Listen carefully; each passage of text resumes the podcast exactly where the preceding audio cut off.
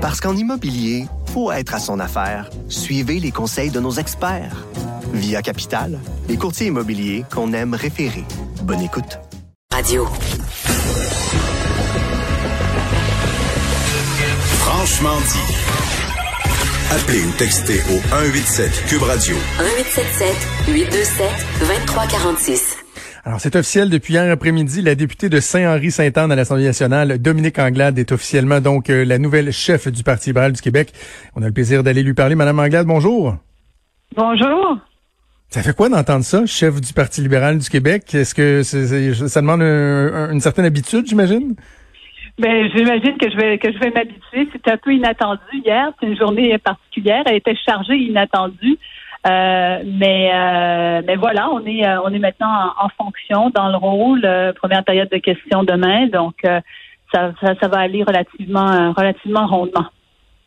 Alors, je vous offre tout d'abord mes, mes félicitations. Je suis, je suis curieux de savoir, justement, vous dites que vous l'avez pas vu venir, pas du tout. Est-ce qu'il y a eu des signes avant-courants dans les derniers jours, les dernières heures, ou vraiment c'est tombé hier? Honnêtement, je l'ai appris, je l'ai appris quand, quand Alexandre Cusson m'a appelé. Il m'a appelé hier matin. Après, il allait faire son, euh, sa publication sur les médias sociaux. Puis euh, c'est à ce moment-là que je l'ai appris. Donc euh, non, c'était une surprise. C'était une surprise pour moi. surprise pour moi hier. Bon, à quel moment vous avez à quel moment vous avez appris que ça prenait effet hier après-midi, que vous deveniez de facto la chef du parti? Ben, au début, ben, on n'a pas d'idée, en fait, parce que c'est assez inédité comme, comme, comme situation. Hein. Dans une course suspendue, on est supposé reprendre à un moment donné. Euh, donc, on n'a pas de signe avant-coureur. Euh, le comité électoral devait se, se, se, réunir dans les prochaines semaines. Donc, ils avaient demandé une discussion avec les équipes. Mais moi, j'avais pas de signe avant-coureur de, de, ce qui se passait du, euh, du côté de l'équipe d'Alexandre Cusson. Et, euh, et alors, t'apprends ça, t'apprends ça à peut-être 10h30 du matin, je sais plus quelle heure il était. Puis euh, à midi, tu sais qu'il va y avoir un comité exécutif, puis qu'ils vont devoir se prononcer sur la chose. Puis tu sais pas si ça rentre en fonction immédiatement ou pas, s'il y a un délai, s'il y a une transition, comment ça va fonctionner. Puis euh, tout, tout, tout des, se déballe très, très, très rapidement. Hein. Alors, euh, hmm. alors c'est passé hier. Comment vous vous êtes senti là euh, hier soir quand la journée était terminée, quand le, tourbillon euh, s'est calmé un peu? Parce que bon, on, comprend, puis on va en parler dans quelques minutes, il y a une situation qui est exceptionnelle au Québec, mais quand même, j'imagine que vous prenez la mesure du fait que vous devenez la chef, la première femme chef euh, d'un parti historique au Québec qui en a tant fait pour le Québec. Ça doit être particulier comme feeling. Là. Ben écoutez, euh, ce qui était ce qui était agréable hier, c'était surtout les rencontres euh, hier soir avec les euh, avec tous les militants, les permanents. J'ai dû parler avec quelques centaines de personnes hier soir avec différents médias, médias que ce soit Zoom, téléphone, etc.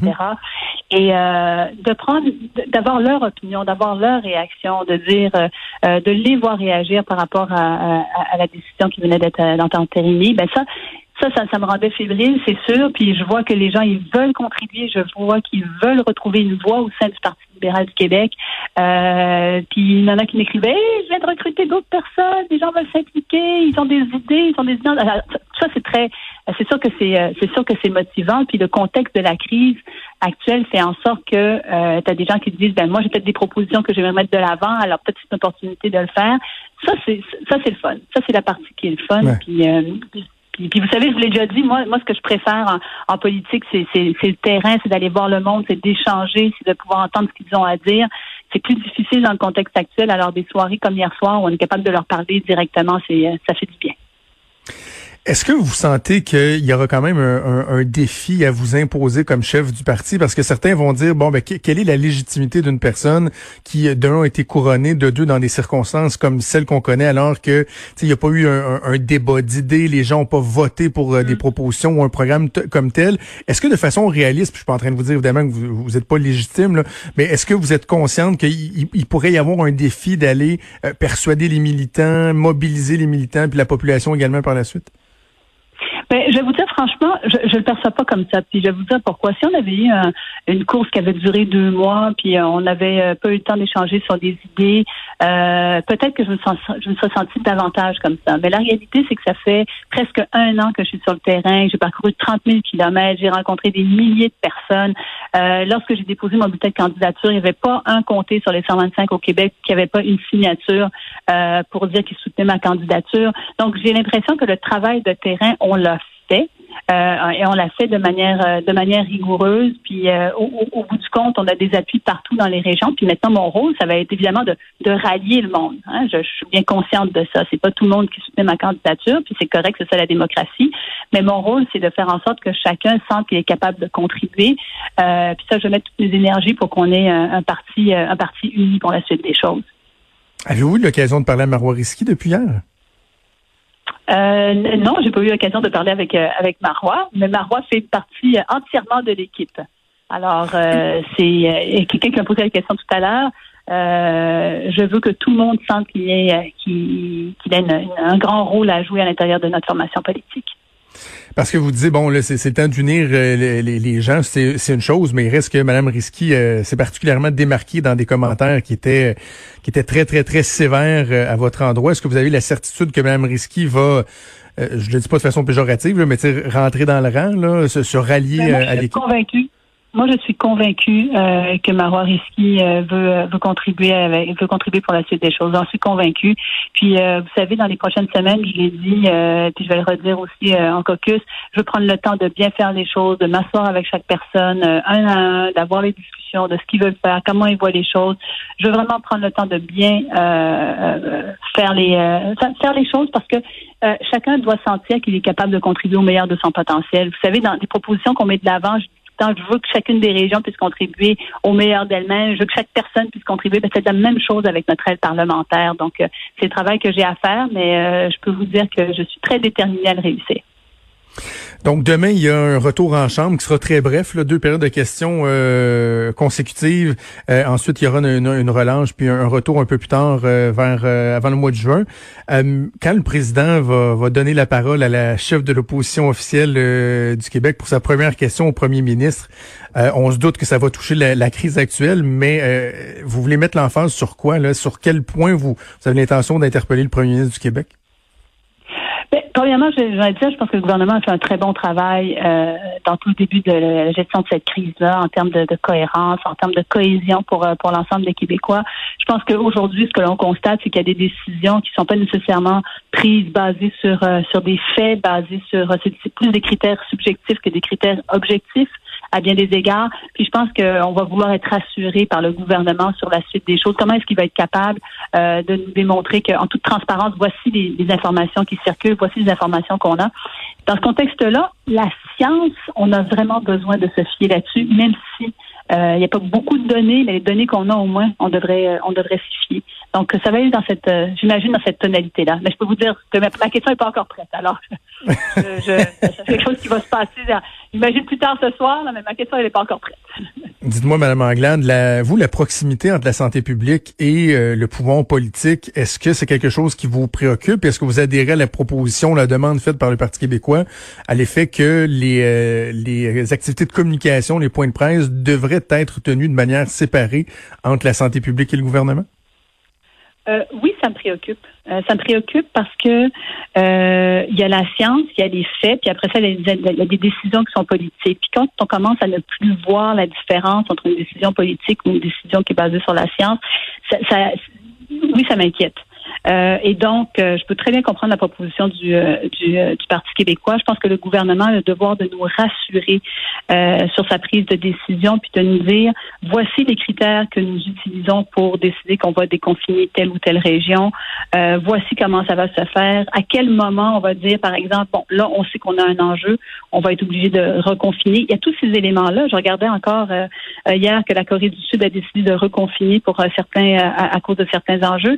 Mais tout ça, ça va être essentiel dans les prochains mois, dans la prochaine année, dans les prochains deux ans. Euh, donc, j'aimerais voir une, clarté entre le politique et le scientifique, effectivement. J'aimerais ça vous entendre, Mme Anglade, sur la situation à Montréal parce que vous êtes une députée euh, de la région montréalaise. Euh, vous êtes d'origine haïtienne alors que la diaspora haïtienne dans Montréal-Nord euh, est durement touchée. Ben, en fait, toute la population de Montréal, de Montréal-Nord est touchée. on, on, connaît la, prépondérance, la présence de la diaspora haïtienne. Il y a l'aspect économique aussi. Vous avez été ministre responsable du développement économique Montréal qui ne peut pas se relancer. Quelles sont vos impressions sur la situation actuellement à Montréal? Ben, plusieurs choses. D'abord, on parle beaucoup de Montréal parce qu'il y a des, euh, il y a des enjeux très spécifiques sur, sur l'île notamment, vous y faites euh, référence. Euh, mais il n'y a pas, il y a pas juste Montréal-Nord. Il y a plein d'endroits, il y a plein d'endroits à Montréal qui, qui vivent ça. Mais il y a aussi la Naudière, il y a aussi les Laurentides, il y a aussi la Montérégie, mhm. il, y a, il, y a, évidemment Laval. Donc, on parle de plusieurs régions. On parle de, quand on parle de la région métropolitaine, c'est 50% de la population du Québec qui y habite. C'est quand même assez large. et, et, et, là, on voit des chiffres qui, sont en effet inquiétants. Euh, et on peut pas on peut pas euh, dire que l'économie va primer par rapport à la santé publique parce que si on contrôle pas les enjeux de santé publique, on s'en va vers un, vers un grave problème d'un point de vue économique. Donc, il faut d'abord contrôler les enjeux de santé publique. Euh, puis par rapport à l'économie, je pense qu'il y a moyen d'injecter davantage de, de sous, de liquidités pour soutenir nos entreprises à travers la crise à court terme qui permettrait au moins de, de, de passer à travers l'enjeu de santé publique euh, que l'on a dans les prochaines semaines. Est-ce que le Québec prend suffisamment ses responsabilités-là, euh, ses responsabilités à ce niveau-là, parce que le gouvernement fédéral est beaucoup intervenu euh, au niveau du Québec. On a parlé beaucoup de santé publique, bon, certains programmes, des garanties de prêt, des, des trucs comme ça, mais est-ce que vous pensez qu'on devrait en faire davantage au niveau du Québec? Moi, ça fait six semaines que je dis qu'il faut en faire davantage au niveau des liquidités pour nos entreprises. Pourquoi? Parce que d'entreprise, là, présentement, ce qu'on a comme programme au Québec, c'est des garanties de prêts ou des prêts. C'est correct, mais on ferait ça dans une période de crise normale, c'est ce qu'on ferait. Je pense qu'il faut aller beaucoup plus loin. Je pense qu'il faut commencer sérieusement à mettre de, des, des subventions sur la table. Puis une des raisons pour laquelle il faut le faire maintenant, c'est parce que pour une éventuelle reprise économique, si les entreprises sont trop endettées, ben, elles vont avoir de la misère à redémarrer. Donc, c'est un investissement qu'on doit faire à court terme. Moi, c'est ce que je privilégierais, euh, et ça, je l'ai dit depuis plusieurs semaines au ministre de l'Économie. Je vais continuer de marteler ce message-là. C'est un des moyens de nous préparer à l'après-crise et à la relance. Euh, je reviens un instant sur, euh, sur Montréal. De plus en plus de voix s'élèvent pour euh, exiger le port obligatoire du masque dans les transports en commun, particulièrement dans le métro. Êtes-vous favorable à ça? Oui, oui, favorable, favorable à ça, en effet. et pourquoi je suis favorable à ça? C'est parce que la science nous dit que ça a un impact positif. C'est ça que la science elle nous dit. On nous dit que si tout le monde porte un masque, on réduit le risque de contamination de manière importante.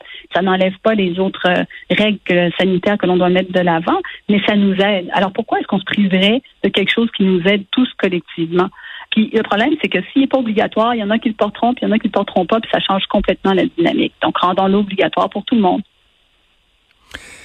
Euh, avant qu'on se laisse, je suis curieux, si vous étiez dans, dans le siège euh, inconfortable du premier ministre du Québec en ce moment, est-ce que vous diriez à votre directeur de la santé publique de se, se, calmer les vidéos de danse euh, et autres et de se concentrer à la tâche ou ben, je pense que c'est une bonne question je pense qu'on on doit se concentrer à la tâche. Effectivement, je pense que là, il y a des, on a une situation difficile. On compte beaucoup sur nos gens de santé publique, sur nos scientifiques pour nous éclairer dans ce dans ce temps de pandémie-là. Puis je pense que c'est là que les efforts devraient être concentrés.